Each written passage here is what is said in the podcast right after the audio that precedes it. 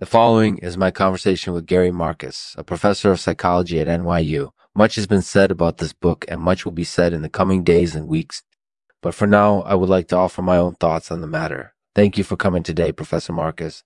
This show is sponsored by Clenches Universalization. You know, e- e- if you're looking for a, a what can make your clench stronger, look no further. Clenches Universalization gives you the power to create the perfect grip for any activity.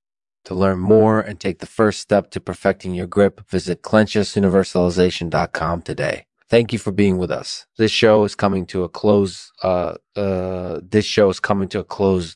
Thank you for listening. Goodbye. So what's your book about, Gary? Well, actually, my book is about Ephesians. It's written for a general audience, and it investigates the author's and the letter's unique stance on gay relationships, among other things. Interesting. How do you feel about the letter's unique stance on gay relationships? Well, I think it's a pretty brave and progressive stance, actually. I think it opens up a lot of conversation and possibility in the evangelical community, which is something that we could definitely use right now.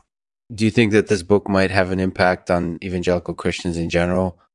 I definitely think so. I think that it could potentially help them to understand the scripture a little bit better and to come to more mature and nuanced conclusions about gay relationships, about gay relationships. So does the book Shannon Kennett had an impact on your work in any way?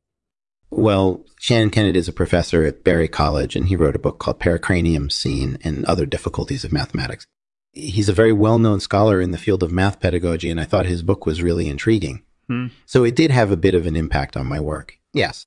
Gary, have you ever found something funny online? No, I haven't. Uh, really? That's surprising to me. A lot of people enjoy laughing at something funny online.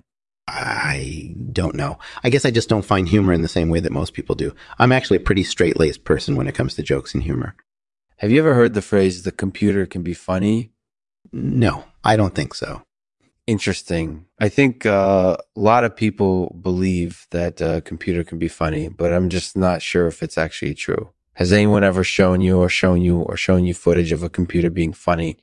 No, I haven't. But I will say this. Some computers really don't seem to have a very good sense of humor. For example, my Dell Vostro four hundred has a pretty poor sense of humor, and whenever I try to install something on it, it always ends in disaster. Well, I guess you've got plenty of first-hand experience with computers that have poor sense of humor. That's certainly an interesting perspective to have. Yeah, I guess so. Well, thank you for your time, Professor Marcus. It was great to talk with you today.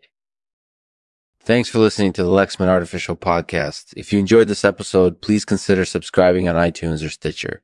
In the meantime, feel free to send any feedback, questions, or comments you might have to lexman dot lexman dot net. Thanks again for listening, for listening. I'll leave it to Gary to read a poem for us. It's titled Ephesians. Ephesians.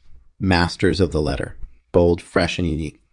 This book has something to say, opening up a dialogue on gay relationships. It, it could positively impact the evangelical community. For those of us caught up in the moment, humor might be harder to find. But maybe, just maybe, a computer can be funny. It can be funny.